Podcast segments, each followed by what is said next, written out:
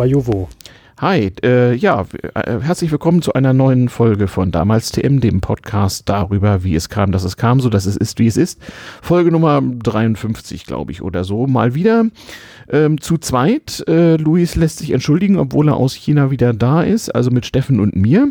Also Stammbesatzung und einem äh, Thema, was es äh, schon mal in ähnlicher Form gegeben hat und mal wieder mit einer Buchbesprechung, denn die sind ja sehr erfolgreich und beliebt. Ich verweise auf die sehr gut angenommene Folge über das Buch von Bruno Preisendörfer über Geschichten aus der Goethe-Zeit.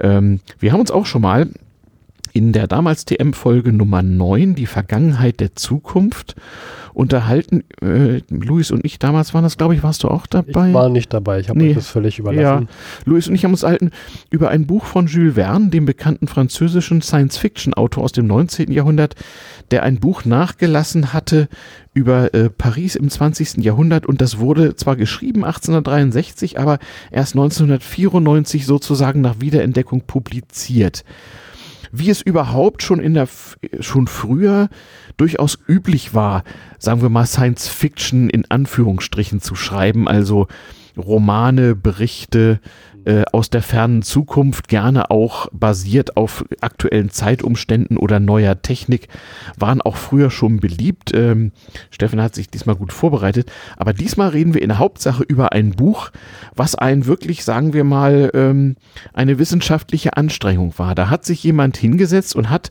sozusagen die Experten seiner Zeit, nicht nur aus Deutschland, es ist ein deutsches Buch, mhm. sondern auch äh, aus anderen Ländern, USA, Frankreich und andere ähm, zusammengeholt und hat sie gebeten, ähm, Essays zu schreiben über bestimmte Aspekte des Lebens in 100 Jahren. Und dieses Buch ist erschienen 1908 und beschreibt sozusagen die Welt anno 2008, nicht wahr? Erzähl mal was über dieses Buch vielleicht. Wobei ich dachte, es wäre 1909 und 1910, in dem das Buch zumindest erschien. Aber es könnte auch sein, dass es erst ja. dann anfing. Ja. Ähm, Wir haben hier zwei unterschiedliche Nachdrucke. Aber erzähl erst mal was über das Buch vielleicht. Genau, also ich wurde aufmerksam auf dieses Buch, als ich einen äh, Geschichtslehrer mal zufällig traf. Mhm. Ah ja, 1908 zeigst du mir gerade. Mhm. Und er meinte, ah, du bist Podcaster für Geschichte und äh, hast einen vor 100 Podcast. Kennst du denn das Buch Die Welt in 100 Jahren von mhm. Arthur Bremer? Und ich musste das verneinen. Genau, Arthur mit TH und Bremer auch mit H, ne? Genau. Damals schrieben sich die Leute ja durchaus verschieden. Falls ihr suchen wollt, es sei schon verraten, es gibt diverse Nachdrucke-Reproduktionen. Das war damals vor dem Ersten Weltkrieg ein echter Bestseller, aber ist vergriffen. Also entweder ihr kriegt mal was antiquarisch, das ist dann sehr, sehr geil. Auf jeden Fall zuschlagen. Ähm, aber ich muss euch warnen, kann schon mal ein Huni kosten. Oder es gibt diverse Nachdrucke, richtig? Ja, und da, ähm, du hast so ein Taschenbuch. Ja, gemalt. ich habe eine fotomechanische äh, Reproduktion aus dem Jahre 2016 vom Verlag Franz Becker aus Hildesheim, wo wirklich das sehr schön farblich illustrierte Buch äh, in Schwarz-Weiß quasi fotokopiert, wenn man so möchte, fotomechanisch wiedergegeben ist. Äh, wahrscheinlich auch im Format leicht verkleinert, während du einen aufwendigeren Nachdruck aus dem Jahr 2010 ja. hast.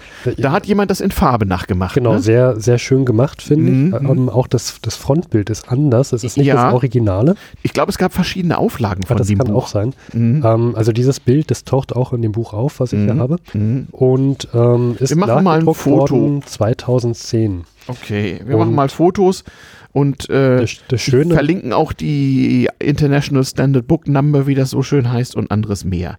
Und das Schöne hier in dieser Variante, die ich vor mir habe, ähm, es gibt ein Vorwort, was sehr aufwendig geschrieben wurde von Georg Ruppelt. Ein, hier steht ein einführendes Essay Zukunft von gestern. Und da genau. So hieß übrigens auch der Titel, die Zukunft, nee, die Vergangenheit der Zukunft von damals TM äh, 009. Also fast als hätte er uns gehört. Ja, erzähl ja. weiter. Ähm, und hier gibt es auch einen Verweis übrigens. Mhm. Ähm, deswegen kam ich auch auf 1910, denn mhm. das, was ich habe, ist der, ist der Nachdruck der fünften Auflage, die 1910 erschienen. Ah, und dies ist der Nachdruck der Originalausgabe von 1908. Ah. Damit ist auch mhm. klar, wir haben verschiedene Auflagen, daher auch verschiedene Titelbilder. Und hier wird Und ich habe natürlich nicht dieses schöne Vorwort aus der heutigen Zeit. Und hier wird erwähnt, dass dieses Buch, was ich habe, auch in moderne Antik, äh, auch als E-Book erhältlich sei. Ja, denn es ist gedruckt in der schönen alten Jugendstil, mhm. äh, Jugendstil äh, Antiqua, wunderbar. Ähm, also keineswegs so gebroch, richtig gebrochene Frakturschrift, sondern so eine wunderschöne Jugendstiltype, die auch sehr gut zu lesen ist. Soll ich dir mal das Originalvorwort von 2000, äh, von 1908 vorlesen? Also nicht das Essay, sondern mhm. was damals der Verlag geschrieben hat zu ja. dieser Sammlung.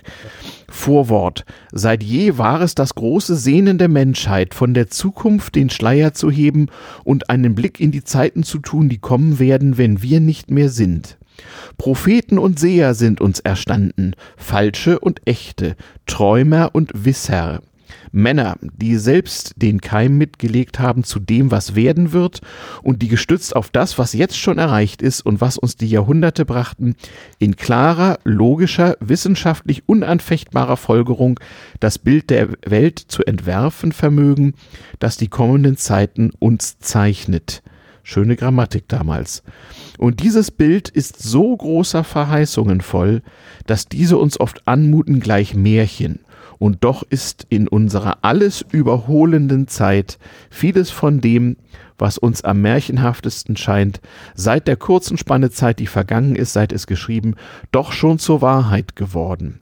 Dadurch aber erhält das, was uns als in der Zukunft liegend noch weiter geschildert wird, doppelten Wert wir lernen, die Leute empfanden anno 1908 auch schon ihre Zeit als besonders schnell fortschreitend und man käme ja mit dem Buchdrucken gar nicht mehr her mhm. hinter dem technischen Fortschritt. Ja, auch 100 Jahre später haben die Menschen diesen Eindruck. Genau. Ähm, und das war auch schon bei Jules Verne 1863, so erinnere ich mich, der ja wie gesagt ein Roman ist. Während das hier kein Roman ist, was ist das eigentlich für ein Buch? Das, also ich würde es bezeichnen als ein modernes, für damalige Verhältnisse ein modernes Sachbuch genau. über die Zukunft. Ja, denke auch, ne? Das war wirklich so äh, nach dem, okay, Leute, wir haben jetzt das 20. Jahrhundert und ihr seht ja, ich meine, zur damaligen Zeit, ne, man überlegt sich, Tele Telefon verbreitete sich, mhm. äh, Zeppelin überall, ähm, man hatte ein Eisenbahnsystem, wo man genau wie heute überall hin konnte, auch für, für eine Geldmenge, die der Normalbürger sich leisten konnte, was ja früher nicht so war.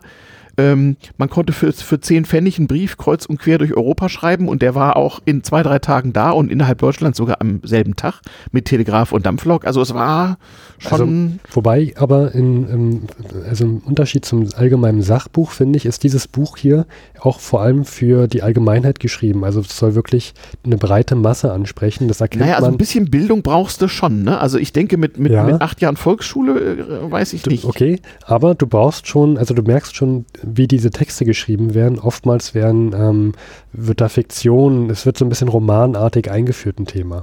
Das ist schon. Ja, also es wird, es, es wird der unkundige Leser so ein bisschen motiviert. Ja, also es soll schon jemanden abholen wirklich mhm. zu einem Thema hinführen. Mhm. Das merkt man schon. Das ist jetzt nicht so, man muss sich das nicht so vorstellen, dass jetzt etwas geschrieben wird, ja, in 100 Jahren werden die Menschen diesen Apparat haben, der, äh, der wird das und jenes können, sondern es ist auch immer mit einer Geschichte verknüpft. Zum Beispiel, darauf kommen ja. wir noch zu sprechen, ähm, wir werden über das drahtlose Jahrhundert sprechen. Aha. Und das fängt auch an mit einer Geschichte hoch über den Wolken. Ja, also es werden Stories erzählt in, äh, in so einer Anthologie von, von Essays, würde ich mal sagen, mhm. wo die unterschiedlichen Verfasser, damals berühmte Leute, also Experten in ihrem Gebiet, Experten auf dem Gebiet der Technik, aber auch heute würde man sagen der Soziologie, der Medizin, ähm, aber auch so Tropen- und Kolonialexperten, alle möglichen Leute sozusagen auf ihrem Fachgebiet mhm. erzählen sollen, was ist denn in 100 Jahren und wie kommen wir dahin, ne? Oder? Äh, ja, so würde ich das auch sagen. Und mhm. jeder, jeder hat ein Thema bekommen, mhm. über das er denn schreibt oder sie ja. schreibt. Zum Teil bekannte Namen, die man heute noch kennt, ne? Also so ein paar, so Bertha, Bertha von Suttner, die ja später einen Friedensnobelpreis kriegte. Ähm, ja, ich muss ich persönlich muss sagen, ich kenne die Person jetzt nicht. Ich habe zwar auch ja. ähm, Karl Peters, ein großer Kolonialtyp, der äh, später noch irgendwie mal wichtig wurde. Probiert bei Wikipedia auch öfter mal nachzuschlagen. Ja. Manchmal, ja. also ich habe sehr große Schwierigkeiten gehabt, die Person zu finden. Also jedenfalls äh, nicht, nicht, nicht Hinz und Kunz, was hier schrieb, sondern das heißt, dieser Herr Bremer, über den habe ich jetzt auch nicht so viel gefunden, der muss schon in der Lage gewesen sein, die Leute per Brief damals wahrscheinlich davon zu überzeugen, hier machen sie mal und muss auch ein gewisses Honorar wohl bezahlt haben, sonst hätten sich solche Leute wahrscheinlich nicht dran gemacht. Ja, ähm, mehr als sein Geburts- und Sterbedatum Habe ich auch nicht gefunden. Er lebte. Starb 1923, ne? Genau, und wurde 1858 mhm. geboren. Und, und dann gab es noch den Il Illustrator. Also dieses Buch ist genau. voll von total geilen Jugendstil-Ornamenten äh, ja, und so. Ein wichtiges Merkmal dieses Buches. Auch es ist bei, schön, ne? Bei, bei dir Buch. ist es in Schwarz-Weiß, bei ja. mir zum Teil in Farbe. Ja. Ähm, Wunderschön. Ernst Lübbert ja, der starb schon 1915. Also das Ding ist gemeinfrei. Jeder darf das Ding demzufolge, weil beide sind über 70 Jahre tot. So verstehe ich das auch, ja. Genau, jeder kann damit tun, was er will und es ist ein sehr geiles Ding, ja. Genau, der, der mhm. starb, du sagtest es gerade 1915 im Ersten mhm. Weltkrieg. 1914 war er kriegsbegeistert, habe ich mhm. noch rausgefunden und mhm. hat ähm, seine, seine damalige Geliebte geheiratet und ist dann sofort in den Krieg eingetreten. Mhm. Und der Illustrator auch und der ist 1915 gleich mal gestorben. Ja, den meine ich ja. Ach, den meinst du, okay. Hm, den, Ernst wie, Lübbert. Ernst Lübbert, genau. Ja, ja, ja, der hatte Pech irgendwie. Und es gibt eine Gedenkbüste in Waren, Mecklenburg-Vorpommern. Ah, in Waren an der Müritz. Falls die mal jemand sehen möchte dann. Ja, warum nicht? Ist ja ein schöner Urlaubsort. Ähm, Interessant, ja. Das heißt ja eigentlich auch, dieses Buch könnte jeder mal, mal äh, äh, scannen und ins Netz tun, dann wahrscheinlich. Ja, wobei, also es gibt ja auch schon eine E-Book-Variante. Ah, es gibt ein E-Book, okay. Ja, ja, genau. Es gibt eine E-Book-Variante in moderner Antiquarschrift. Ah, wo man also auch äh, eine bessere Schrifttype benutzt hat. Das heißt, jemand hat mal die alte Schrift, äh, äh, obwohl es keine Fraktur ist, wie gesagt, sondern so diese Jugendstilschrift. Schade, dann hat die also schon mal jemand mal OCRt wahrscheinlich. Na, wir haben ja hier an Bord, wir sind ja mal wieder in der Seabase, nicht wahr, äh, von meinem äh, äh Crewmate Ion, das Liebe-Flip-Projekt, wo man ein, ein Open-Source-Buchscanner äh, mhm. Erwerben kann und dann kann man Libre, Libre Flip, müsst ihr mal googeln, und dann kann man sich halt eben so ähm, urheberrechts unbelastete Dinge einfach befreien und irgendwo hinstellen. Ich schweife ab. Ähm, aber es äh, muss mal erzählt werden. Wollen wir einfach mal auf den, zum Aufbau dieser Folge kommen? Weil wir haben ja, ja. wird ja wahrscheinlich nicht die einzige Folge sein. Äh, nein, also dieses Ding ist so genial, das passt so gut zu unserem damals TM-Thema und das ist sowas von ähm, gehaltreich, dass wir gesagt haben, das bringt jetzt nichts, wenn wir das hier mit drei, vier Stunden äh, äh ab, abfackeln mhm. ähm, und dabei dann zunehmend auch die Konzentration verlieren, sondern wir wollen heute erstmal eine gute Stunde bisschen einführen, was ist das eigentlich, warum ist das eigentlich irgendwie genial und äh, euch auch ein bisschen Zeit geben vielleicht, euch das zu beschaffen, das E-Book oder sonst irgendwas. Vor allem werden wir uns auch dem Vorwort widmen, der genau. Also das es jetzt allerdings nur in meiner Ausgabe gibt. Ja, ich habe es ja auch gelesen, so ist ja nicht. Aber du, du hast dich richtig gut vorbereitet, hast hier auch ein Notizbuch mit vielen Dingen. Ich habe hier auch so ein paar Stichworte und werde mitschreiben. Also kurz und gut, dies ist Teil 1 und es wird einen Teil 2 geben und den werden wir, ich, ja, also ich werde vielleicht noch was, was anderes vorher mal bringen, aber den werden wir dann so in den nächsten sechs, acht, zehn Wochen veröffentlichen, den Teil 2. Ähm, ja, sodass also. ihr also Zeit genug habt, wenn ihr Lust dazu habt oder äh, wir euch welche machen können, euch diesen Text, dieses E-Book äh, äh, oder ein antiquarisches Exemplar oder so zu beschaffen, zu lesen und dann sozusagen bei Folge 2 so richtig dabei zu sein. Genau. Ja, ja, erzähl weiter. Du hast ja hier richtig was auf dem. Wollen wir Zettel. uns gleich mal dem, dem Vorwort widmen? Ja, gerne. Ähm, geschrieben von Georg Ruppelt. Mhm. Und er hat äh, dieses Vorwort, äh, es ist ja mehr ein Essay, mhm. ähm, unterteilt. Und zwar, was ich auch schon sehr lesenswert finde, ist, dass er zum Anfang ähm, eine Aufstellung macht von früheren Utopien oder Zukunftsvisionen, die mal niedergeschrieben wurden.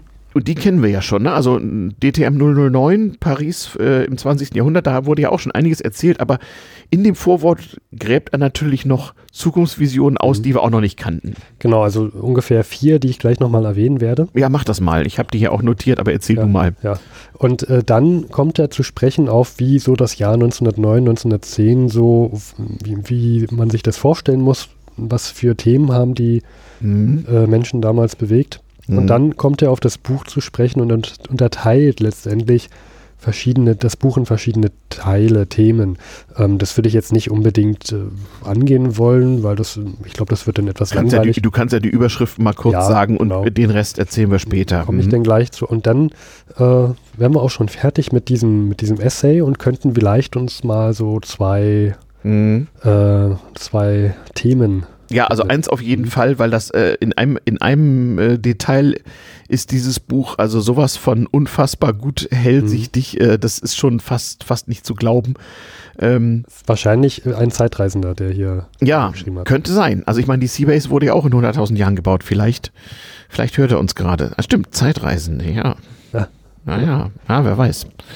Wollen hm. wir gleich mal mit der ersten, ja. den ersten, äh, genau, also zu dieser, ähm, er hat hier vier, vier Werke erwähnt, die auch Utopien sind, beziehungsweise mhm.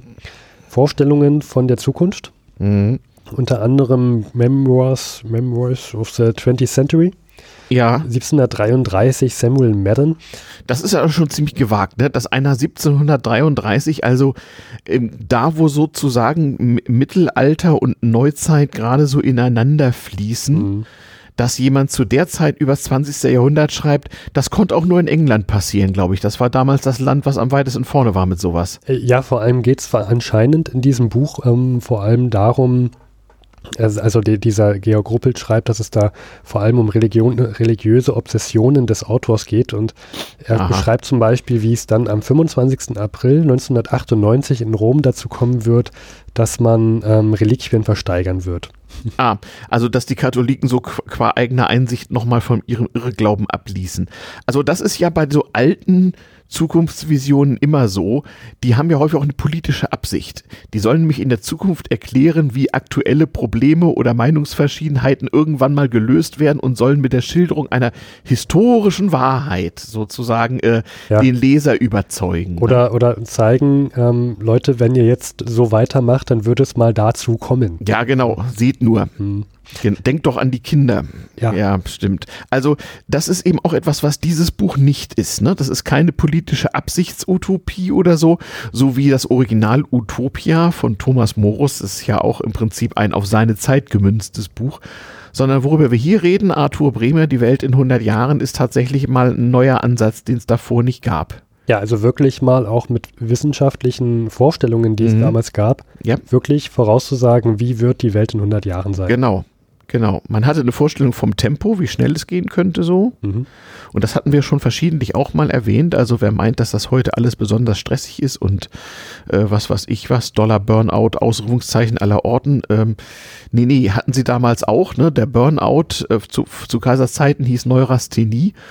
Und äh, äh, sie haben dagegen im Prinzip auch Speed genommen, nur halt anders, aber das ist eine andere Sendung. Das ist eine andere Sendung. Mhm. Ähm, ja, Drogen damals TM wäre ja auch mal ein Sendungsthema. Ja, ja, ja, durchaus. Also man hatte ja damals auch ein äh, gar nicht so unliberales Verhältnis zu, zu Drogen so, insbesondere zu Opioiden, weil die waren halt damals seit 100 Jahren so entdeckt oder knapp 100 Jahren und ähm, auch damals schon haben die Leute ihren Burnout so mit äh, Speed bekämpft und auch, mit, und auch zum Teil mit, mit Opium, ja. Hm.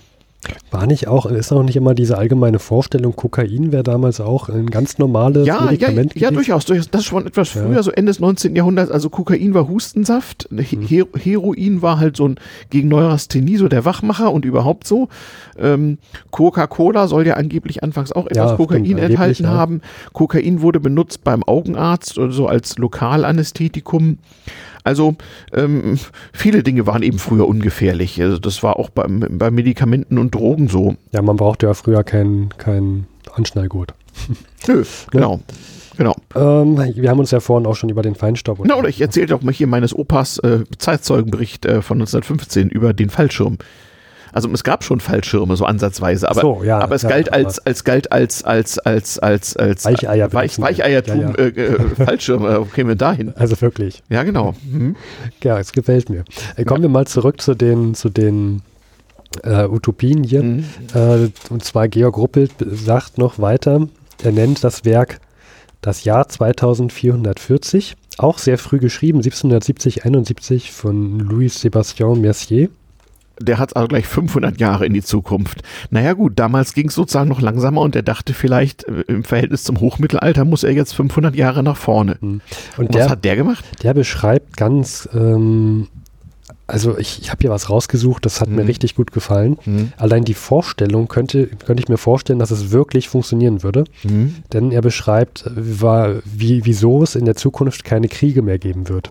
Denn mhm. die Menschheit hat einen Apparat ähm, erfunden. Und dieser Apparat, der imitiert menschliche Stimme, äh, Stimmen, die, ähm, und zwar Schreie von Verwundeten. Mhm. Und das immer, wenn irgendein Fürst daherkommt und einen Krieg anfangen möchte, dann wird dieser Apparat abgespielt und die Schreie der Verwundeten werden abgespielt und äh, sodass jeder seine Kriegslust verliert. Aha. Fand ich sehr interessant. Ja. ähm, auch hm. mal eine neue Idee, Kriegs verhindern zu wollen. Ja, da, damals hatten die halt noch nicht so den modernen Krieg und so Leute wie Stalin oder so erlebt. Ähm, ja. ja. Weiteres, äh, weiteres Werk, das soll wohl der erste deutschsprachige Zukunftsroman geschrieben äh, gewesen sein, um 1800 ja. herum, nennt sich Gelanden um die Urnen der Zukunft. Eine interessante, originelle Familiengeschichte aus dem 23. Jahrhundert. Mhm. So viel dazu hat er jetzt nicht geschrieben. Mhm. Aber das letzte Werk, das fand ich am interessantesten. Mhm. Da werde ich auch noch was vorlesen müssen. Mhm. Nennt, nennt, sich Inni ein Roman aus dem 21. Jahrhundert. Ist geschrieben ja. worden 1810 von Julius von Voss. Ja, ja, stimmt. Sagt einem auch was, ne? Äh, von Voss sagt einem was irgendwie, ja. Und da geht es letztendlich um ähm, einen Jüngling, der eine Liebesbeziehung hat. Ich glaube, also entweder heißt der Jüngling mhm. Inni oder die Frau heißt Inni. Mhm. Auch, auch ganz interessant. Es gibt eigentlich so drei Themen. Ne? Also einmal gibt es Technik, und dann gibt es äh, so Herrschaft und Politik.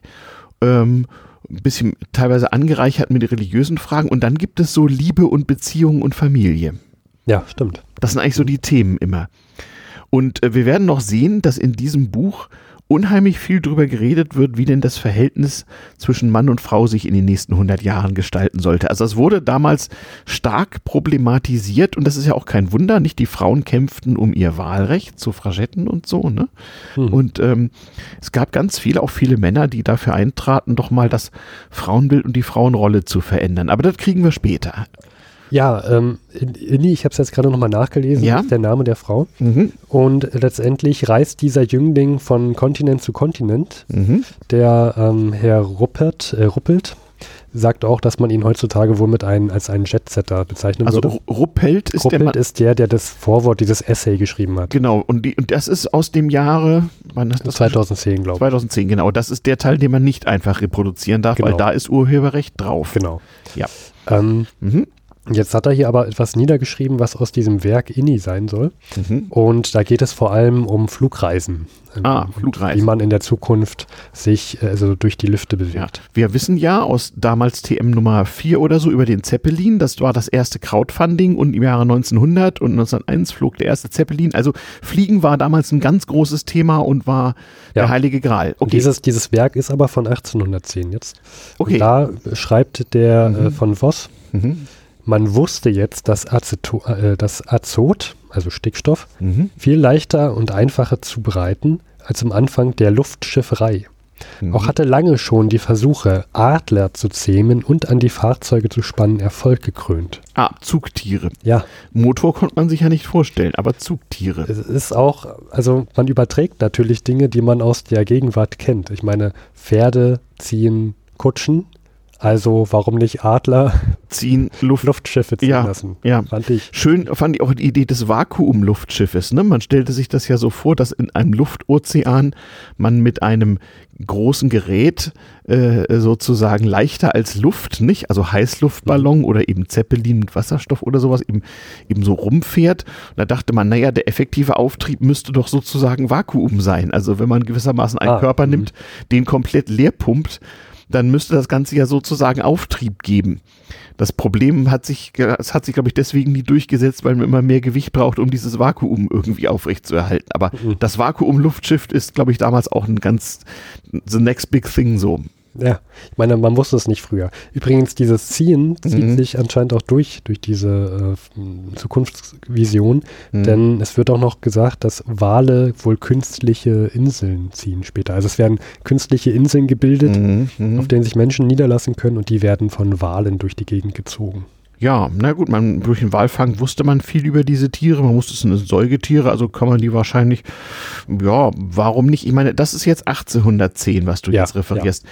Gut, zu der Zeit, man muss mal überlegen, kaum Straßennetz, ne? Wir erinnern an äh, die Folge zur Geschichte der Goethe-Zeit, noch keine Eisenbahn.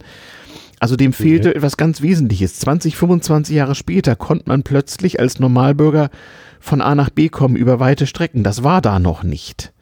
Also es war schon noch eine andere Art von ja, Zukunft. Ne? Umso überraschender, dass derjenige sich vorstellen konnte, wenn man erstmal es geschafft hat, von A nach B mhm. schnell zu kommen, ja. dass es dennoch sowas wie einen Jetsetter geben muss. Jemand, der immer ganz schnell von, von Europa nach Amerika fahren muss und so weiter. Ja. Dass das dann, sobald man die technische Möglichkeit hat, dass das dann auch wirklich passieren wird. Mhm. Ja, mhm. in diesem ähm, Werk geht es dann noch weiter und zwar beschreibt äh, der Julius von Voss dann noch, dass es wohl später im 20. Jahrhundert eine Reihe von Kriegen geben wird, die auch sehr, sehr blutig und schlimm sein werden. Mhm. Und nach diesen Kriegen wird es ein europaweites Kaisertum geben. Mhm. Und äh, da fand ich auch, ja, das ist ja schon eine Parallele. Mhm. Also Anfang des 20. Jahrhunderts kamen mhm. diese blutigen Kriege. Naja, äh, ja. eigentlich schon etwas früher. Also das mit dem Kaisertum, da hebt er natürlich ab auf Napoleon, der 1810 gerade ganz weit oben war, also kurz, kurz bevor er übel verloren hat und ähm, der ja auch für seine Verhältnisse, sagen wir mal, modern war. Der machte Verwaltungsreformen und hat ja auch nicht einfach alle unterdrückt und besetzt und ausgebeutet, sondern hat sozusagen versucht, Europa zu ordnen unter einer modernen französischen äh, äh, Idee, also auch, ne, wir erinnern uns nicht mit modernen Kalendern und, und einheitlicher Währung und alles, was schon mal so da war. Mhm. Ähm, allerdings hat er sich, glaube ich, etwas vertan mit den modernen Kriegen. Also der, da müsste man ja den Krimkrieg 1859 und vor allem den amerikanischen Bürgerkrieg 1862, 64 aufführen. Die gelten ja als die ersten modernen industriellen Kriege ja, sozusagen. Der Krimkrieg und der amerikanische Ja, vor allem, der, vor allem letzterer, weil der ja dann auch letztlich durch ökonomische Grundtatsachen entschieden wurde. Übrigens der ähm, in Deutschland immer noch bekannte Reiseschriftsteller Theodor Fontane, der fing ja an als Journalist und Kriegsberichterstatter im amerikanischen Bürgerkrieg. Ach. Ja. Hm. Ähm, und äh, wurde dadurch berühmt und kriegte ja auch später vom Kaiser noch Geld für seine Kriegsberichterstattung von 70, 71 und die heute noch bekannten und in der Schule behandelten Wanderungen durch die Mark Brandenburg von Fontane haben da also ihren Ursprung. Ähm, das waren dann tatsächlich die Schritte, die hier vorhergesehen werden. Und die Versuche gab es ja. Also mit diesen modernen Kriegen gab es ja in der Tat sowas wie internationale Vereinigungen von Friedensfreunden, von Pazifismus, von Sozialdemokratie, von kommunistischen Internationalen, von Frauenbünden und so weiter und so fort. Also tatsächlich hat das 19. Jahrhundert bereits eine ganze Menge Dinge gesehen, ähm, die, die auf das hindeuten, was dann 100 Jahre später mal kommen sollte. Ähm, nur leider, ähm, ja, war man sich erstens nicht einig und zweitens war der technische Fortschritt dann doch noch äh, anders, als man sich ihn gedacht hat. Und auch der gesellschaftliche war so einfach nicht, obwohl ja in etwa das Deutsche äh, Kaiserreich, was so Sozialreformen angeht, damals in Europa recht weit vorne war.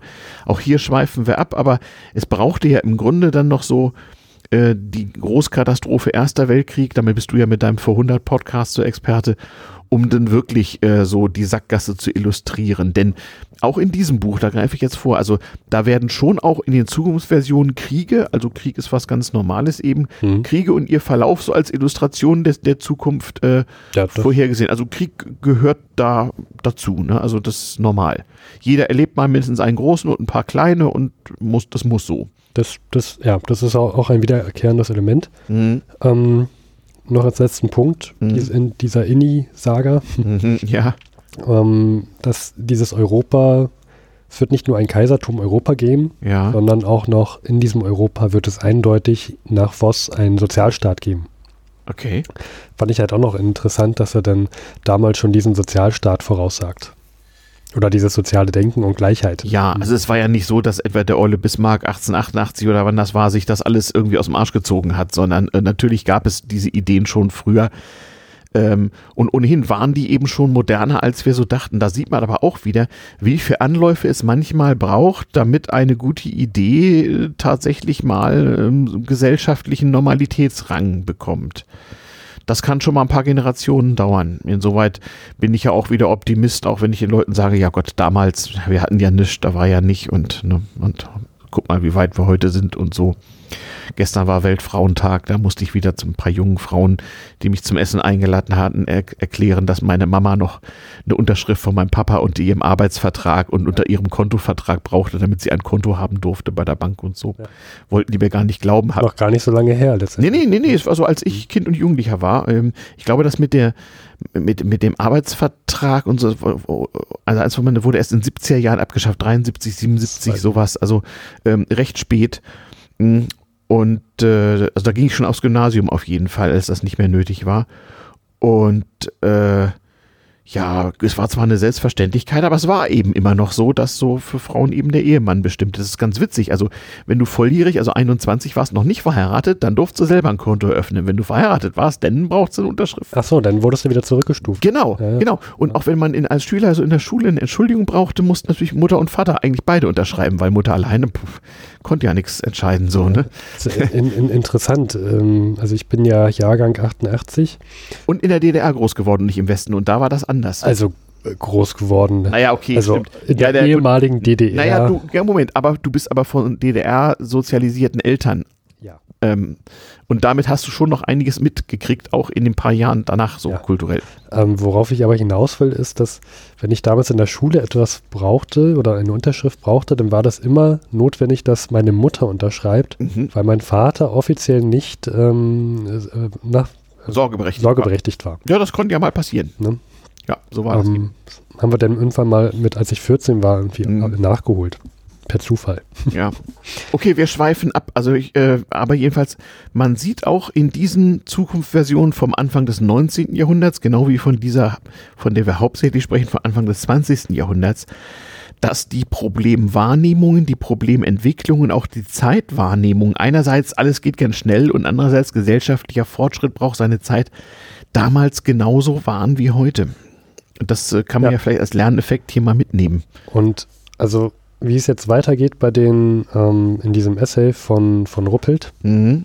ist, dass er beschreibt, wie so 1909 und 1910 damals, was für Probleme die Menschen hatten und auch, er Mhm. beschreibt hier auch, das möchte ich jetzt gar nicht alles im Detail wiederholen, aber Na, wir sollten schon versuchen, gleich mal ein bisschen einzuordnen, was so in den Jahren vor dem Ersten Weltkrieg so alles los war. Das ist schon bemerkenswert, weil man dann auch besser verstehen kann, aus welcher zeitlichen Stimmung so die Leute das äh, gelesen haben Also, damals, diesen was- Bestseller. was Ne? wichtig sein wird, 1909, denke ich, Mhm. dass der Physiknobelpreis zum Beispiel Mhm. für die Entwicklung der drahtlosen Telegrafie Ja, überreicht werden wird. klar, das war ja auch das große Ding. Ich glaube, da hatten sie es gerade geschafft, über den Atlantik äh, so Morsezeichen zu übertragen. Mhm. ja. Ne? Oder auch der chemische, äh, der, der Chemie-Nobelpreis für die ähm, Erforschung chemischer Reaktionsabläufe. Mhm. Ähm, der erste Mensch am Nordpol war Ro- Robert, Ro- hm, Roald Amundsen, 1909, ne? Robert Edwin Perry. Was, Perry? Ja. Am- aber was, wo? Der erste Mensch am Nordpol steht hier. Perry? Ach stimmt, Am- Amundsen war der am Südpol, ne? Und ähm, Ja. ja. das kann sein. Aber wer, wer auf jeden Fall noch ähm, berühmt ist, ist Shackleton. Ja, Der Shackleton, findet nämlich den magnetischen Nordpol. genau. Und ist ja auch später äh, irgendwie, hat er auch versucht zum Südpol zu kommen, ging irgendwie nicht, hat Ja. sich dann jahrelang ha äußerst hart durchgeschlagen. Irgendwie Ähm, äh, das in, in Iglus mit gefrorenen Pinguinen geheizt und dann so Jahre später irgendeine Walfängerstation gefunden oder so. War nicht auch die Shackleton-Expedition die, ähm, wo Mit der er... berühmten Anzeige, so, so tapfere Männer gesucht, äh, bei Nee, Erfolg, Ruhm und. Ehre, Ausgang höchst ungewiss. Nee, das, das, das, das ist mir neu. Ja. Aber es gab doch diese eine Mission, ich meine auch, dass die jetzt 100 Jahre her ist, Hm. ähm, in der sozusagen ähm, das Schiff dann, äh, also die hatten Schiffbruch erlitten, auch am Südpol. Ja, ja, mehrfach. Und, Und- und- haben dann immer aus den Resten wieder Neues gebaut. Und Shackleton ist mit einer Handvoll Männer Genau. in einer Nussschale Ja, genau. letztendlich wieder zurückgefahren zur äh, nächsten, äh, zur nächsten äh, menschlichen Irgendeiner Insel im Südatlantik, da waren Walfänger, genau. Und, Walfänger, genau. genau. Und mit denen und, ist und die heizten mit gefrorenen Pinguinen, was ich sehr lustig fand, so als Idee. Ach. Ja, so ein Pinguin ist ja praktisch nur Fett.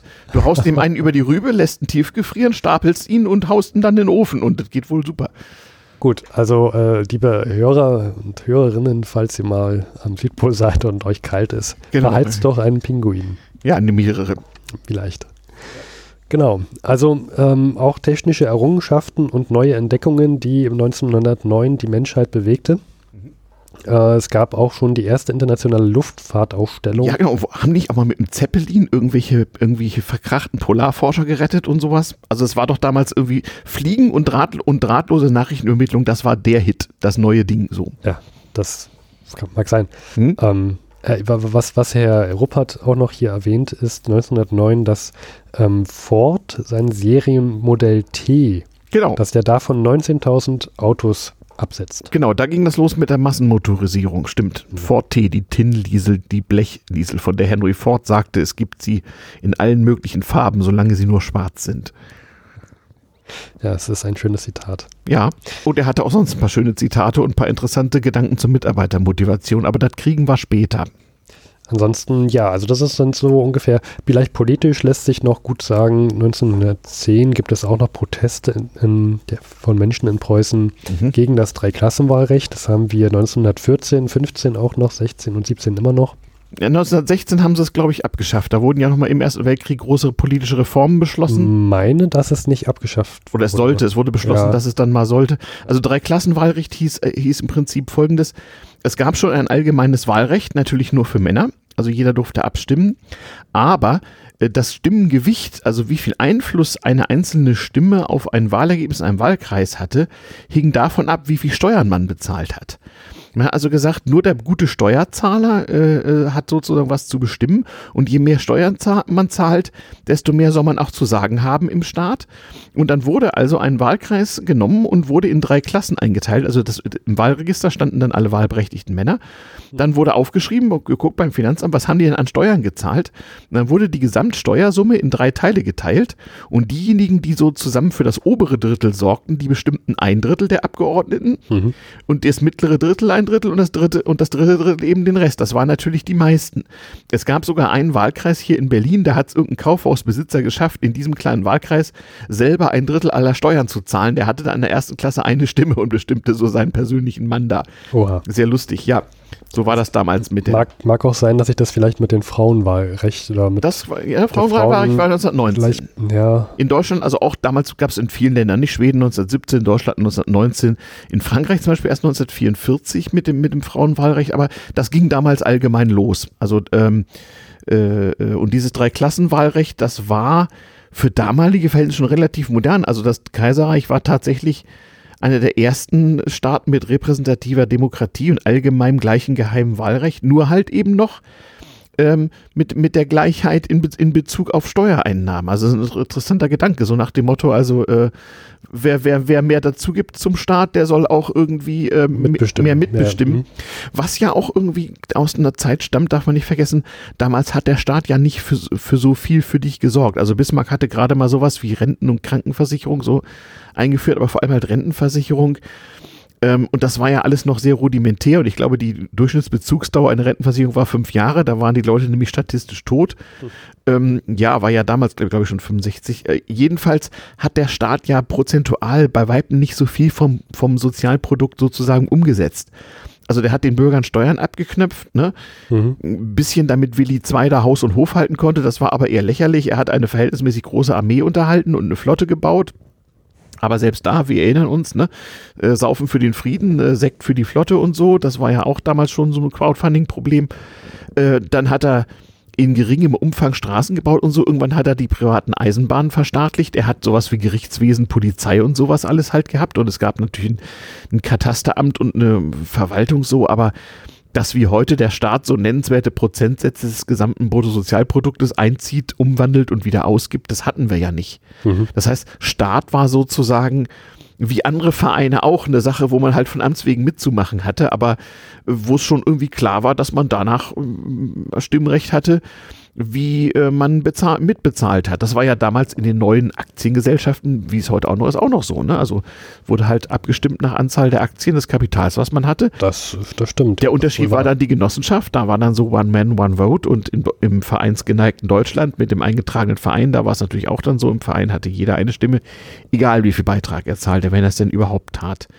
Aber auf die Abstimmung, ja. Wahlrecht und so weiter kommen wir später noch. Ja, genau. Also jedenfalls äh, ist Demokratie und was in 100 Jahren so an Demokratie herrscht, auch ein großes Thema. Ja. Ne? Hm? Andere Themen, und das ist jetzt sozusagen diese kleine Zusammenfassung, die der Ruppert hier noch gibt, mhm. ähm, kann ich ja vielleicht nochmal so diese. Ja, Themen, erzähl mal ein bisschen. Wir haben ein bisschen Zeit noch. Die so. Überschrift so vorlesen: Telefon in der Westentasche. Das wird auch das Thema sein, das wir gleich noch ja. besprechen werden. Ja, also weil, weil also die Voraussage bezüglich des Mobilfunks ist genial. Ihr werdet gleich ja. hören. Also wie mhm. gesagt, ich bin fest davon überzeugt, das ist ein Zeitreisender, ja. der sich ja einen Spaß erlaubt. Ja. Hätte Steve Jobs dieses Buch gelesen? Punkt, Punkt. Ja, Punkt. ja, wer weiß. Mhm. Dann ähm, einsame Bauernhäusern wird es keine mehr geben. Ja, das wird etwas sein, was wir vielleicht für die nächste Folge. Ja, geben. ist schon interessant. Sie behandeln so Strukturwandel der Wirtschaft, wen, weniger, weniger Landwirtschaftsangestellte, hier, hier geht's vor allem mehr Bergleute. Um, ne? Hier geht es oh. vor allem auch um sowas wie Kino. Kino, ja, großes Ding. Dann ähm, wird es auf jeden Fall in die nächste Folge schaffen. Mhm. Da bin ich fest von überzeugt, dass mhm. wir das rannehmen werden. Wundermittel Radium, die Medizin, wie die sich entwickelt. Ja, genau. Also Radioaktivität ist ja gegen alles, war damals nicht nur unschädlich, sondern äußerst gesund. Also von der Radiumzahnpasta bis zum Radium überhaupt so. Ja. Mit Radium geht alles. Wir, wir haben auch noch in vor 100 äh, manchmal aus dem Berliner Tageblatt kleine, mhm. kleine Zeitungsartikel drin. Mhm. Da wird wirklich mit geworben, mit Uhren, die mit Radium behandelt sind, damit es nachts schön leuchtet. Na, ja, das, äh, das gab es aber auch nach dem Zweiten Weltkrieg noch. So einen Wecker hatte ich früher auch noch, so einen alten Radiumwecker. Total klasse, kann man seinen Geigerzähler mittesten. Und der macht richtig hell nachts, ja. also richtig doll. Sehr schön. Ja, ja, der war so hell. Ich weiß noch, als ich als kleines Kind hast du immer das Problem gehabt, so mit Taschenlampe so im Bett, so unter der Bette gelesen, ja, heimlich. Kennst ja. du das? Ja, ja. Das konnte ich mit diesem Radiumwecker machen. So hell hat der geleuchtet. Also der war wirklich geil. Das war damals auch ungefährlich. Und das war definitiv, das war, ich weiß noch, ein Junghans Aufzieh-Tic-Tac-Wecker und das war definitiv Nachkrieg und nicht Vorkriegsmodell. Also Radium war sehr lange ungefährlich? Völlig. Radium 226. Mhm. Ja, schön und grün. Da gibt es auch ein sehr schönes Kapitel drüber. Mhm. Also ihr könnt übrigens, ne, also wenn ihr zwischen dieser Folge und der nächsten, in den nächsten Wochen an dieses Buch rankommt und lest, dann nicht info at damals-tm-podcast.de, dann könnt ihr ja Themenwünsche oder so mal äußern oder uns auf äh, einzelne Sätze oder so hinweisen. Ja. Dann das Thema Friede ist auch in 100 Jahren. Genau, Frieden, in, genau, Weltfrieden, ne? auf jeden Fall auch damals schon Thema. Dann ähm, ein Thema, was auch gerade die Menschheit vor 100 Jahren und als dieses Buch rauskam, auch sehr bewegte Luftfahrt. Mhm. Wie wird Klar, weil der Zeppelin ist gerade das Big Ding. Also jeder wollte gerne mal und war ja, das war ja furchtbar teuer. Ne? Eine Zeppelin-Fahrkarte war unerschwinglich für Normalbürger. Das ist dann nur erste Klasse gewesen. Äh, ja, quasi. Und es war, es war arschteuer. Es war viel teurer als Flugtickets heute. Also so ein Rundflug mal so, das war dann schon das höchste der Gefühle, was man als Normalbürger überhaupt hinkriegen konnte. Aber eine richtige Reise mit dem Zeppelin in, in andere Länder, das fing ja damals gerade so an, das kostete mehrere Monatsgehälter. Also das wäre so wie ein Flugticket, was so fünfstellig kostet. Also, Oha. Ja, ja. Ja, ja, also ging gar nicht. Mhm. Ja, äh, hätten sie mal die Adler adressiert. Naja, ja. Mhm. Ein weiteres Thema Kolonien. Mhm. Ähm, Emanzipation. Genau. Und finde, finde ich übrigens auch sehr hellsichtig, habe ich schon mal gesagt, also äh, und auch durchaus offen. Ja, also es ist jetzt nicht so, dass die damals erzählt haben, so, was Frauen in Führungspositionen, Science Fiction oder so. Nee, nee, keineswegs.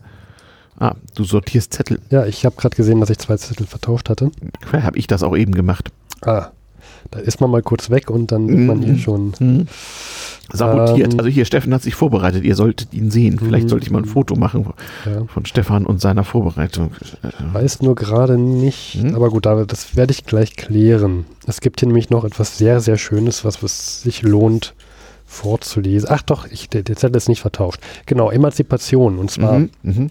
Ähm, was ich auch sehr schön fand, das musste ich mehrmals meiner Freundin vorlesen und wir haben uns köstlich amüsiert. Ja ähm, der Herr Ruppert beschreibt auch noch, dass ähm, die Stellung der Frau sehr vielen Menschen anscheinend Sorge macht, um 1900 herum schon. Mhm.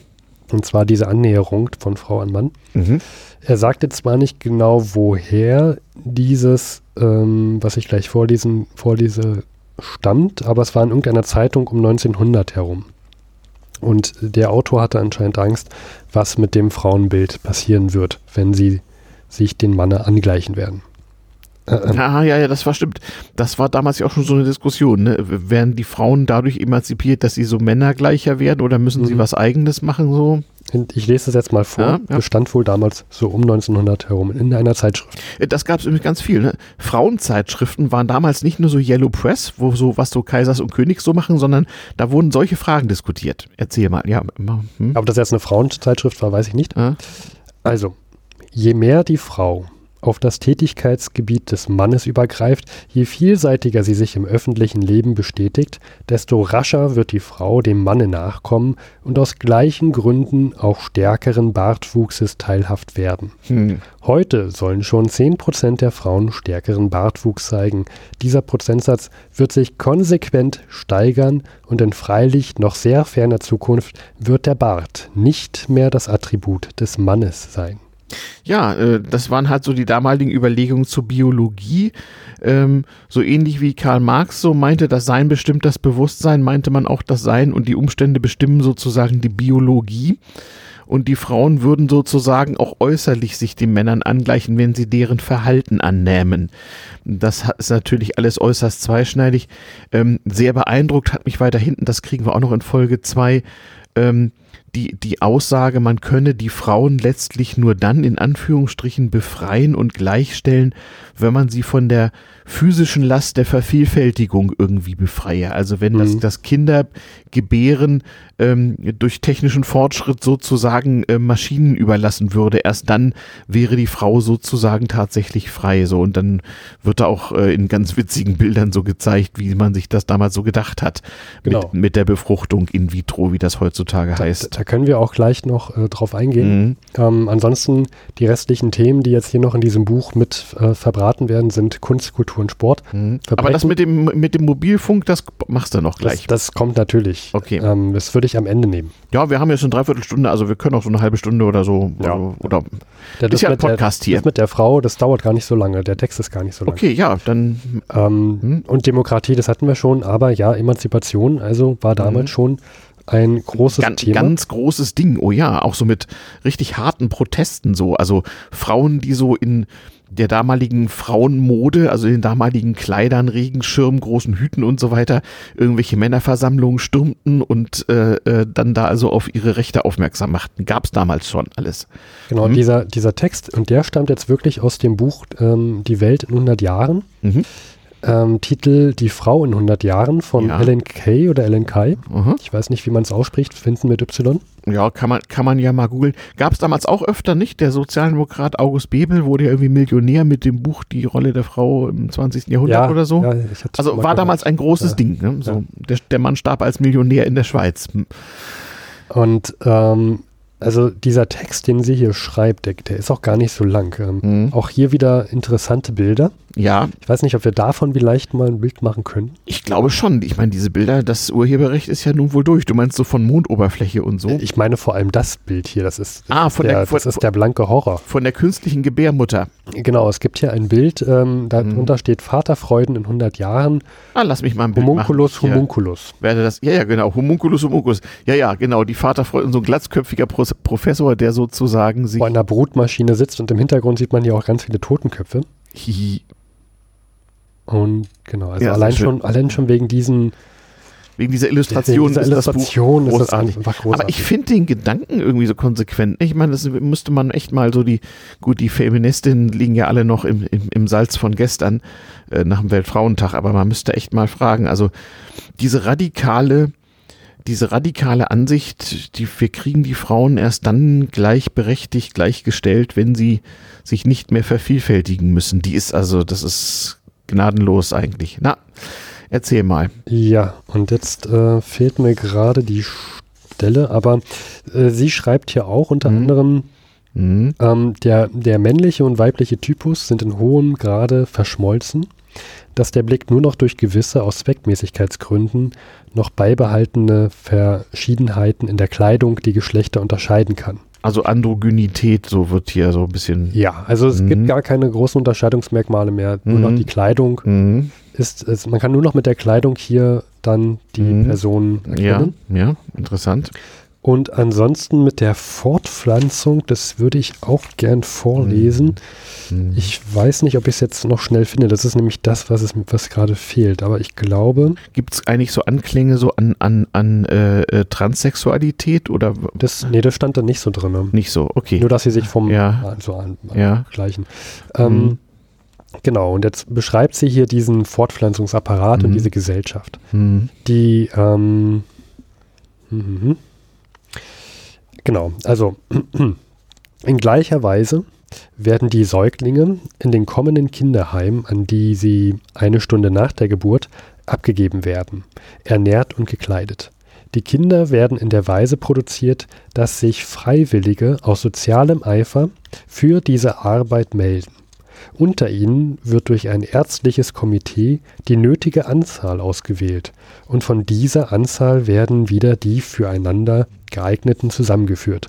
Das große Problem der Naturwissenschaft ist die Entdeckung des Mittels, die Menschheit ohne Elternschaft fortzupflanzen, dieses der Menschen unwürdigen Mittels, das die Natur in der Eile zusammengefuscht hat, aber das sie fortschreitende Kultur entbehrlich machen muss. Tja. Ist auch eine interessante Krass. Wortwahl. Krass, krass, krasses Ding. Ja, aber man, äh, da sieht man mal, wie, wie radikal die Leute bereit waren, so 100 Jahre in der Zukunft wirklich so die Grundtatsachen ihrer, ihres Zusammenlebens in Frage zu stellen. Also zu, zu schreiben, dass, dass die Natur das in der Eile zusammengefuscht hat. Naja, das war das damalige Verständnis. Man hat an, an immer mehr Stellen merkte man, dass man durch Naturwissenschaft und Technik angeblich jahrhundertealten Gewissheiten zu Leibe rücken konnte. Also warum nicht auch dem?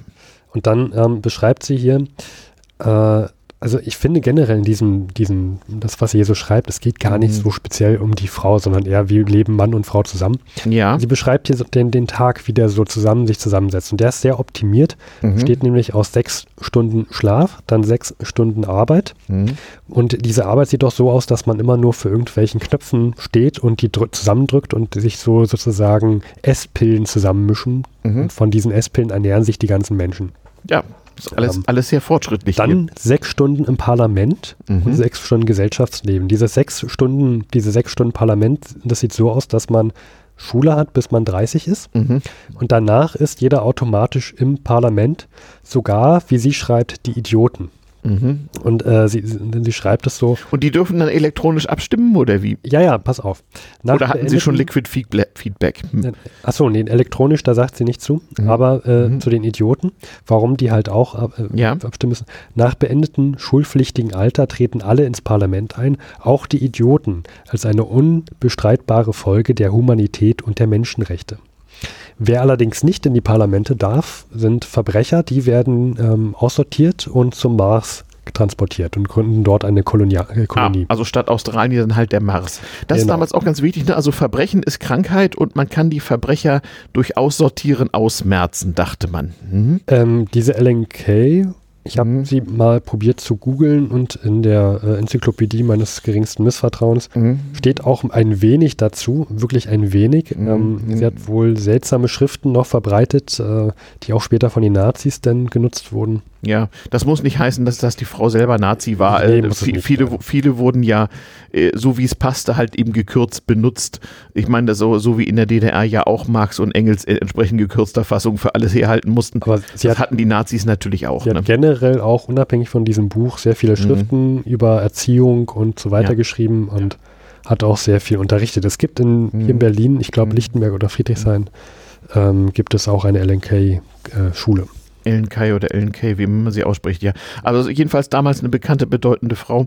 Ähm, und äh, ja, da sieht man eben auch, dass so manche Idee, über die wir heute den Kopf schütteln und sagen, was für ein Blödsinn, natürlich Zeitumständen geschuldet war, aber eben auch einer Bereitschaft, ganz radikal ähm, die eigenen Lebensverhältnisse neu zu denken. Man überlege sich das, ne? Sechs Stunden Pennen, sechs Stunden Arbeit, sechs Stunden sozusagen gesellschaftliche Arbeit im Sinne von Entscheidungsfindung und sechs Stunden Socializing. So dachte man sich das. Ja. Tja, und die Arbeit war so eigentlich das, was man heute so am Computer macht, ne? So quasi. Äh, Nur noch äh, stupide Knöpfe drücken. Mhm. Mhm, mhm, interessant. Wollen wir jetzt zum Schluss zu diesem anderen Ja. Kapitel mal kommen? Absolut, ja. Also äh, so als, als, wie soll ich sagen, Ausblick, als, als Schmankerl, als Motivationseinheit kriegt er jetzt zum Abschluss dieser gut eine Stunde Folge nochmal äh, ein Beispiel, wo sie mal wirklich, ähm, abgesehen von den wirklich abgefahrenen sozialen Visionen, in technischer Hinsicht mal Hauptgewinn gezogen haben. Erzähl mal. Ja, Überschrift Das drahtlose Jahrhundert von Robert Sloss. Mhm. Ich weiß nicht, du, du meintest, du kanntest den schon? Den Namen Oder- kennt nee? man jedenfalls. Also wenn man da googelt, der war damals nicht irgendjemand. Hm? Und er beschreibt hier auf, ich glaube, 14 Seiten gut, wie das mit der drahtlosen Technologie weitergehen wird. Und ähm, hier, hier kommt auch dieser Einstieg mit einer Geschichte. Mhm. Das macht er, finde ich, sehr geschickt. Er beschreibt das Geschehen an Bord eines äh, Flugzeuges namens Sturmvogel. Mhm. Oder er, er, er benutzt das Wort Flugzeug nicht. Er sagt, das ist ein Flugschiff oder ein Mhm. Aeroplan. Mhm. Mhm. Und dieses Flugzeug ist auf dem Weg zum Südpol und wird angetrieben mittels Energie, Mhm. die drahtlos über ein Dynamo kommt von einem Schiff, das mhm. bei Melbourne liegt. Mhm. Und ähm, es kommt nun in dieser Geschichte dazu, dass es auf einmal einen Maschinenausfall gibt, weil dieses Schiff, was vor Melbourne liegt, ähm, da geht der Dynamo anscheinend kurz kaputt, mhm. sodass sie zwischenlanden müssen. Mhm. Und jetzt ähm, gibt es so einiges Treiben an Bord. Der Kapitän unterhält sich und ähm, man probiert hier und da was zu machen. Und es wird beschrieben, dass einige Jahre, nämlich 1918 zuvor schon ähm, der, es so eine ähnliche Expedition gab zum Nordpol Mhm. Und dass damals die Energie nicht von einem Schiff kam, sondern von mehreren Dynamos. Mhm. Und die Ener Hauptenergie kam damals von den Niagara-Fällen. Also man hat sozusagen in dieser Geschichte diese Vision, dass es in 100 Jahren äh, möglich sei, ähm, mhm. Energie über weite Strecken hinweg über den Äther Genau, äh, den Äther. Den Äther. Alles muss durch den Äther, damit man beim Zuhören auch immer einschläft. Ja, mhm. und äh, alles wird darüber verschickt mhm. und die Energieübertragung geschieht komplett drahtlos. Mhm. Dann passiert etwas, dass ähm, man fragt sich, sie sind, also dieses Geschehen wird nur an Bord beschrieben mhm. und man fragt sich jetzt natürlich, äh, wie kann ich jetzt erzählen, dass die Personen an Bord wissen, dass bei dem, an dem Schiff mhm. ein Dynamo ausgefallen ist. Mhm. Das passiert, weil es Telefonkontakt mit dem Schiff gibt. Ja. So schreibt er hier zum Beispiel, er nahm den kombinierten Receiver und Transmitter sofort auf und befestigte ihn an seinem Kopfe. Mhm. Hier beschreibt er das Telefon und wie er telefoniert mit dem Schiff. Und sie sagen dann, dass hier gerade der Dynamo ausgefallen ist. Mhm. Ähm, auch hier, was, was wir hier auch noch finden, auf Seite 28, 29 zum Beispiel, das sind nicht nur Illustrationen, sondern Fotografien. Die, mhm. Also mhm. richtige Fotografien, die auch in diesem mhm. Bild, äh, in diesem Buch abgebildet mhm. sind. Mhm. Ähm, und hier sieht man zum Beispiel ein Receiver und mhm. ähm, eine. Witzig, ne? Er benutzt, er benutzt verlautschriftlich das englische Wort Receiver für den drahtlosen ja. Wellenempfänger, weil es gibt noch kein deutsches ja, Wort. Ja. Also der, der schreibt sich nicht Receiver, nee. sondern Receiver tatsächlich. das fand mhm. ich auch sehr, sehr schön. Ja. Und jetzt kommt es natürlich dazu, dass die Männer sich an Bord langweilen, weil sie ja nicht weiterfliegen können und warten mhm. müssen, dass das Schiff den Dynamo repariert. Ja. Und so kommen sie auf die Idee, der Kapitän besser gesagt, dass er doch seine Frau anrufen möchte, die ähm, irgendwo auf den Bahamas, glaube ich, ist. Mhm. Also, und er möchte sie nicht nur anrufen, mhm. sondern er möchte sie natürlich auch sehen. Und das ist auch möglich. Drahtlose Bildtelefonie. Drahtlose Bildtelefonie. 1908. Aber immer noch mit einer Vermittlungsstelle dazwischen. Also er ah. muss tatsächlich vorher die Vermittlung anrufen, die ja. ihn dann weiterleitet. Ja. Also sehr cool ist ja, dass er, also, Frau. dass sie, äh, dass sie tatsächlich ja auch äh, das Wesen des elektromagnetischen Schwingkreises direkt äh, äh, so, sozusagen schildern.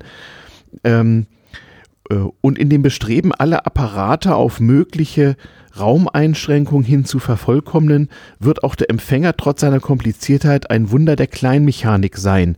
Dieses System des Abgestimmtseins für ganz bestimmte Schwingungen kann durch die jedem bekannte Tatsache verständlich gemacht werden, dass wenn man in der Nähe eines offenstehenden Klaviers oder einer Violine einen bestimmten Ton singt, die entsprechende Seite des Instrumentes sofort mitzuschwingen beginnt. So illustriert mhm. er sozusagen ja. den elektronischen Schwingkreis und das Prinzip von Radiosender und Empfänger. Das finde ich überhaupt sehr stilistisch, ist das hier sehr, sehr Pädagogisch gut sehr gut, nicht? Also erst so eine Geschichte zu erzählen, um die Leute am Ball zu halten mhm. und zu mhm. fesseln und dann erklärt er hier sehr relativ leicht, auch hier auch eine andere Stelle, ja. kann ich auch mal Man vorlesen. sieht auch schön hier so die Fotos, ne, wo er im Sessel sitzt und quasi auf sein Bildtelefon, Handy guckt ja. und sie auch, ja, und die beiden sich dann also unterhalten. Sie hat noch eine Tasse Tee in der anderen Hand. Genau, genau, eine Tasse Tee und äh, ja, allerdings hat das Handy, wie das damals üblich war, äh, das Mikrofon des Handys hat noch so einen kleinen aufklappbaren Trichter, ja. weil den braucht man ja nun. Stimmt.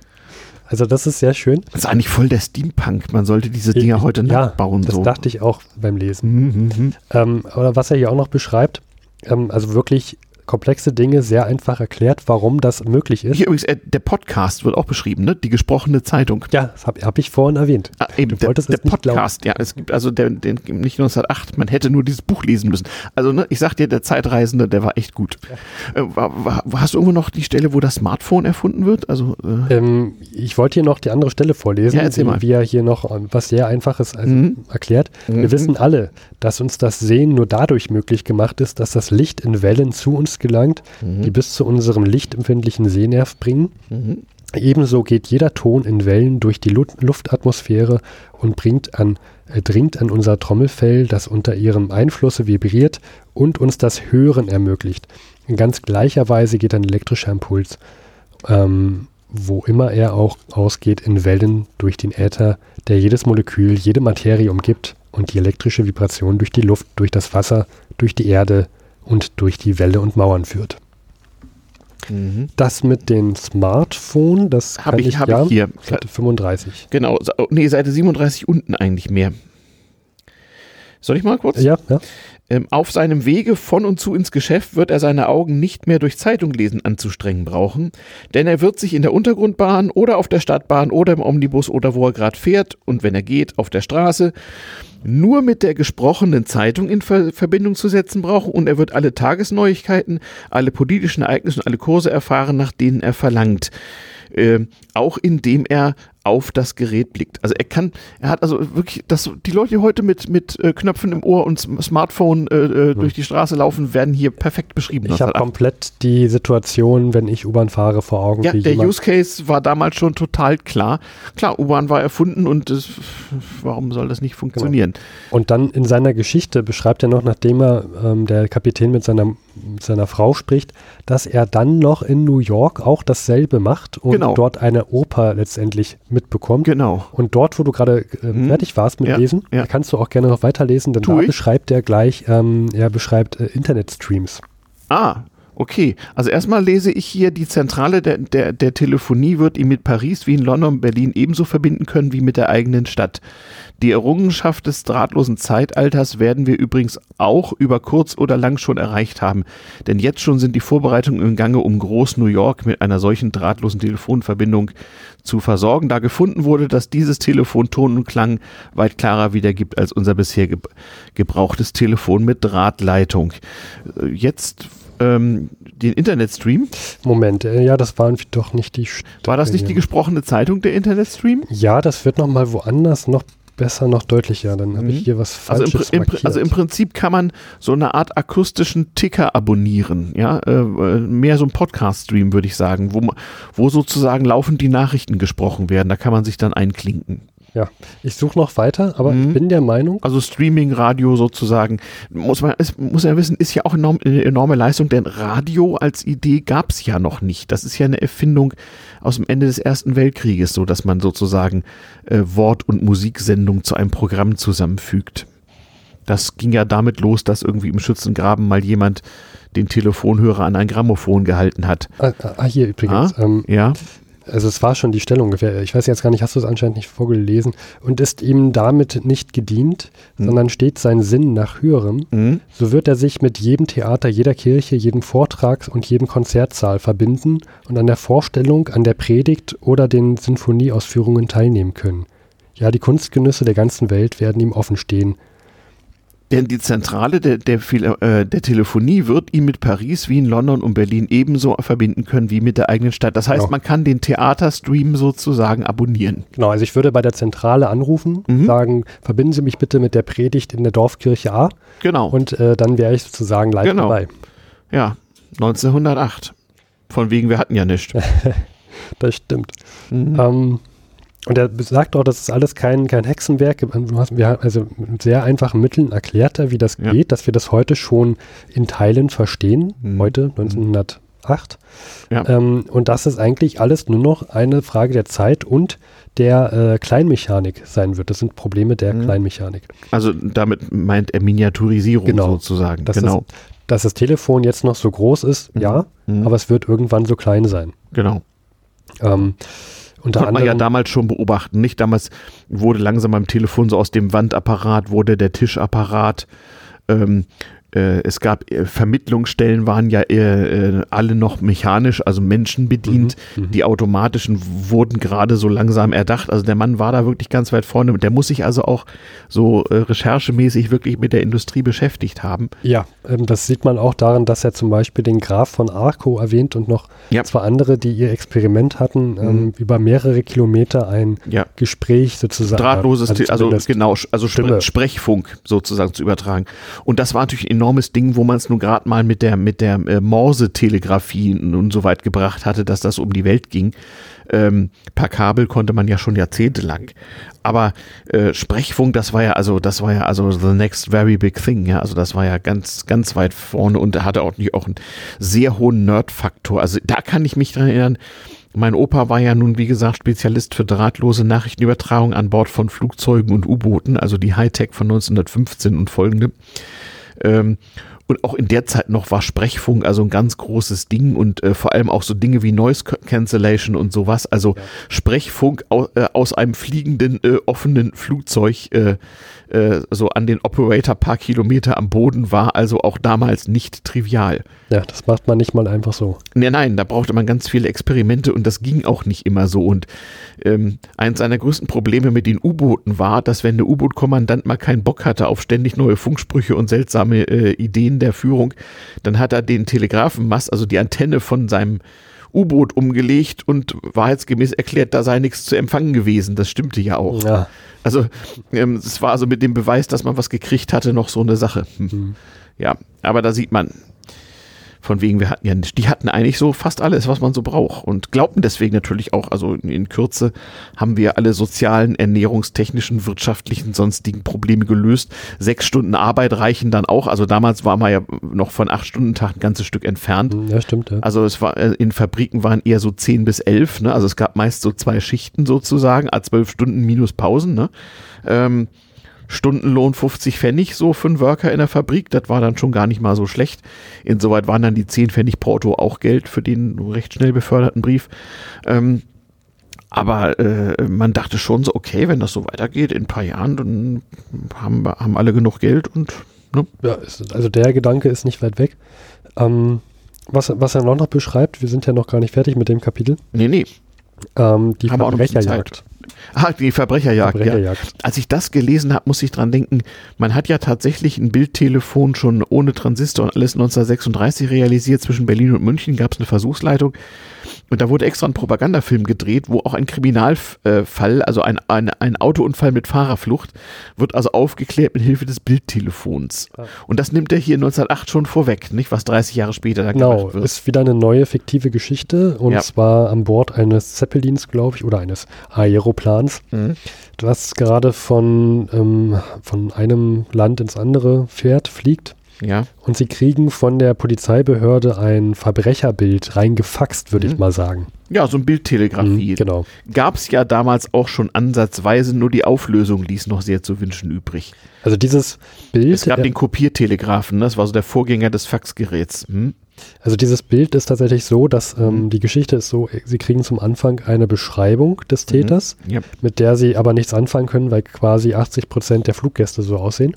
ja. Und dann kriegen sie aber dieses Bild tatsächlich ähm, telegrafiert ja. und das ist anscheinend so hochauflösend, mhm. dass sie, dass der Kapitän sich sofort an den Ga Fahrgast erinnern kann ja. und sie sozusagen den Verbrecher geschnappt hätten. Mhm. Ähm, dann noch äh, ein, ein Gerät und zwar um Unterschriften nachzumachen aus der Ferne. Ja. Ja, das äh, Fax halt. Hm. Genau, also das äh, ist auch wieder eine Fiktion, die er da hat. Und zwar beschreibt er, dass eine typische Comedy-Szene so aussehen könnte, dass ein Verbrecher hingerichtet werden soll und äh, Frau und Mutter bitten, den Henker noch zu warten und äh, man, man, man, probiert den Kaiser zu erreichen, dass er vielleicht eine Gnadenunterschrift äh, auf, ja. aufstellt. Und tatsächlich kann man den Kaiser denn per Telefon im letzten Moment noch erreichen und der aus der Ferne mittels eines Apparates setzt er seine Unterschrift auf einen vor Zettel vor Ort, was dann den ähm, verm vermutlichen, vermeintlichen äh, Todeskandidaten, Todeskandidaten dann begnadigt. begnadigt. Ja, so, so, so, so sind diese Stories. Also, äh, wie gesagt, äh, sie haben schon sehr viel vorausgedacht und hatten auch schon Dinge, die dann später in Vergessenheit gerieten. Übrigens auch hier so ein Mem, ne? Bildtelefon ist irgendwie zum Totlachen. Hier nun ein sehr frühes Zeichen. 1936, Riesenaufriss, ne? Nur mit Röhren und Verstärkerstationen und dicken Kabeln. Bildtelefon Berlin-München. Kaum, dass man mal das Fernsehen erfunden hatte. Mhm. Ähm, wir feiern dieses Jahr 2018 feiern gerade 50 Jahre den Film 2001 von Stanley Kubrick. Der kam 68 raus. Ja. Und auch da, ganz wichtige Szene, er sitzt in seiner Raumstation, die um die Erde äh, kreist und führt ein Bildtelefonat mit AT&T natürlich zu Hause mit seiner kleinen Tochter. Ja. Ähm, paar Jahre später dreht Fassbinder, der deutsche Regisseur Rainer Werner Fassbinder, dreht Welt am Draht nach einer amerikanisch-französischen Romanvorlage ähm, sozusagen das Original von Matrix, das was später 99 und so weiter in diesen Matrix-Filmen äh, verbreitet wird. Und auch da steht wie selbstverständlich beim Konzernboss auf dem Schreibtisch ein Siemens Bildtelefon, selbstverständlich. Also irgendwie Bildtelefon ist das, was uns die Telefonie-Nerds immer überhelfen wollen, was aber nie einer haben wollte. Also bis heute, bis zu ja, nicht Facepalm, sondern wie heißt das? FaceTime, ja, äh, hat wir, irgendwie also, keiner so richtig Lust dazu. Wir können es ja machen, aber. Außer Omas, die mit ihren Enkeln skypen. Aber ansonsten, nö. Ja, das stimmt, weil sonst traut man dem ja nicht, dass es jetzt funktioniert übers Internet. Ja, genau. genau, genau. Ja. Also interessant, wie manche Dinge immer mal wieder kommen, aber nicht so richtig jetzt nicht der Burner sind irgendwie. Das sehen Sie immer wieder. Ja, und von solchen Geschichten gibt es viele und das kriegen wir später und das nächste Mal. Wir haben jetzt auch schon zusammen, aber jetzt. Ja, eine, eine, eine, eine, eine haben wir noch, ne? Und da war ich auch schon relativ, also sehr okay. überrascht, als ich das ja, gelesen habe. Ja, und zwar so eine Art äh, GPS-Frühwarnsystem, würde ich es bezeichnen. GPS, ähm, okay. Und zwar ähm, zwei Beispiele. Das eine ist, dass es ein Gerät geben wird in äh, Zügen. Ja und die werden sich über Positionen austauschen, sodass man mitbekommt, dass man auf dem gleichen Gleis, Gleis ja. ist, äh, fährt, ja. wie ein anderer Zug, der einem entgegenkommt und ja. man noch ausweichen kann. Oder auch bei Schiffen, dass dann Schiffe, wenn sie nachts im Nebel umherfahren, dann wissen genau, wo sich ein anderes Schiff befindet und automatisch auch Maschinen gestoppt werden von diesen Gerätschaften. Also ganz ehrlich, das ist automatische Überwachung in ja. Schiffsfahrt. Ja, ja, auch den, den Vorläufer des Navigationssystems ja. kannte man ja schon. Also man stellte sich das natürlich damals so vor, dass es so Peilsender geben könnte, wo man durch Triangulation sozusagen ständig eine Position äh, in genormtem Format erreichen kann und dass man das abgleichen kann mit winzig kleinen Planquadraten Quadraten auf vorher äh, natürlich noch analog, also den Rechner, den Computer, so mhm. haben sie nicht mhm. vorausgesehen, aber dass man sozusagen analog dann feststellen könnte, in welchem Planquadrätchen man sich befände und auf die Weise zum Beispiel mit dem gerade neu erfundenen Kraftfahrzeug dann also durch Berlin fahren könne und immer wisse, an welcher Straßenecke man denn sei. Ah ja. Ja, und hier wird halt gesagt, dass, dass es automatisch Stopp geben wird, dass mhm. es automatische Ausweichmechanismen mhm. geben wird. Ja. Also die moderne Zugbeeinflussung damals schon. Ja. Naja, auch sonst, wenn wir bedenken, technischer Fortschritt bei der Bahn, den kann man ja sehr in Frage äh, stellen. Also Komfort, Pünktlichkeit und ohnehin so waren ja nun damals bekanntlich besser als heute. Also da haben wir ja eigentlich ja, fast Zufall, einen Rückschritt. Ja. ja, damals hatte man nicht den Eindruck, nicht? Da da fuhr man mit, der Kraftdroschke zum Bahnhof, ließ den Taxifahrer den Koffer beim Gepäckträger abgeben, der brachte das zur Gepäckaufgabe. Man brauchte nicht wie heute mit viel zu viel Gepäck sich in irgendwelchen Wagen rumstauen oder so etwas. Mhm. Es gab auch damals schon Großraumwagen mit, mit, mit, mit Telefon an Bord, es gab Speisewagen. Aber kein Bildtelefon kein Bildtelefon an Bord, das, das ist richtig, aber also ne, fast alles, was man so braucht, nur, in, nur besser und äh, die Pünktlichkeit war auch höher. So, also wo ist hier der Fortschritt? Ne? Hm. Damals war alles besser. Nee, alles nicht, aber Bahnfahren. Ja, okay. Streckennetz war ja auch ein bisschen dichter. Klar, wenn kein Mensch ein Auto hat und äh, äh, ergibt sich das natürlich. Und äh, Fernfahrten per Auto war natürlich anno 1908 noch eine Katastrophe. Also der, der, allein, der, allein weil es dir die Reifen zerschossen hat. Genau, der, der Hauptfeind des Kraftfahrers war ja bekanntlich der Hufnagel. Aber das ist wiederum eine andere Geschichte. Also ich hoffe, wir haben jetzt ein bisschen so Neugier gemacht und gedacht, Alter, ist ja völlig krass. Also wer es noch nicht gemacht hat, höre jetzt erstmal damals TM Folge 009, die Vergangenheit der Zukunft. Dann diese hier, dann beschaffe man sich dieses Buch, wenn man irgendwie kann und sei es als E-Book oder sonst irgendwas. Vielleicht äh, bitte gebt über Twitter at damals TM oder per E-Mail info at damals-tm-podcast.de Bescheid, falls einer von euch irgendwo einen Scan oder irgendwie eine sonst wie befreite Version hat. Wie gesagt, das, das Original von damals ist äh, äh tatsächlich heute Public Domain, wie man so sagen würde. Ähm, die moderne Neuausgabe nicht ganz, weil da ist ja ein Vorwort drin, wo natürlich immer wieder ein Copyright drauf hat, aber ihr wisst ja, was ihr zu tun habt. Ähm, und wie gesagt, so in ein, zwei Monaten, sechs, acht Wochen oder so, sollten wir mal zu Folge 2 schreiten, weil das, das ist wirklich herrlich, ein Buch voller damals Momente irgendwie. Genau. Damit machen wir jetzt mal Schluss hier nach einer Stunde 15 Minuten und äh, wünschen euch weiter fröhliches damals TM hören und damals TM lesen und hören uns bald wieder. Tschüss. Tschüss.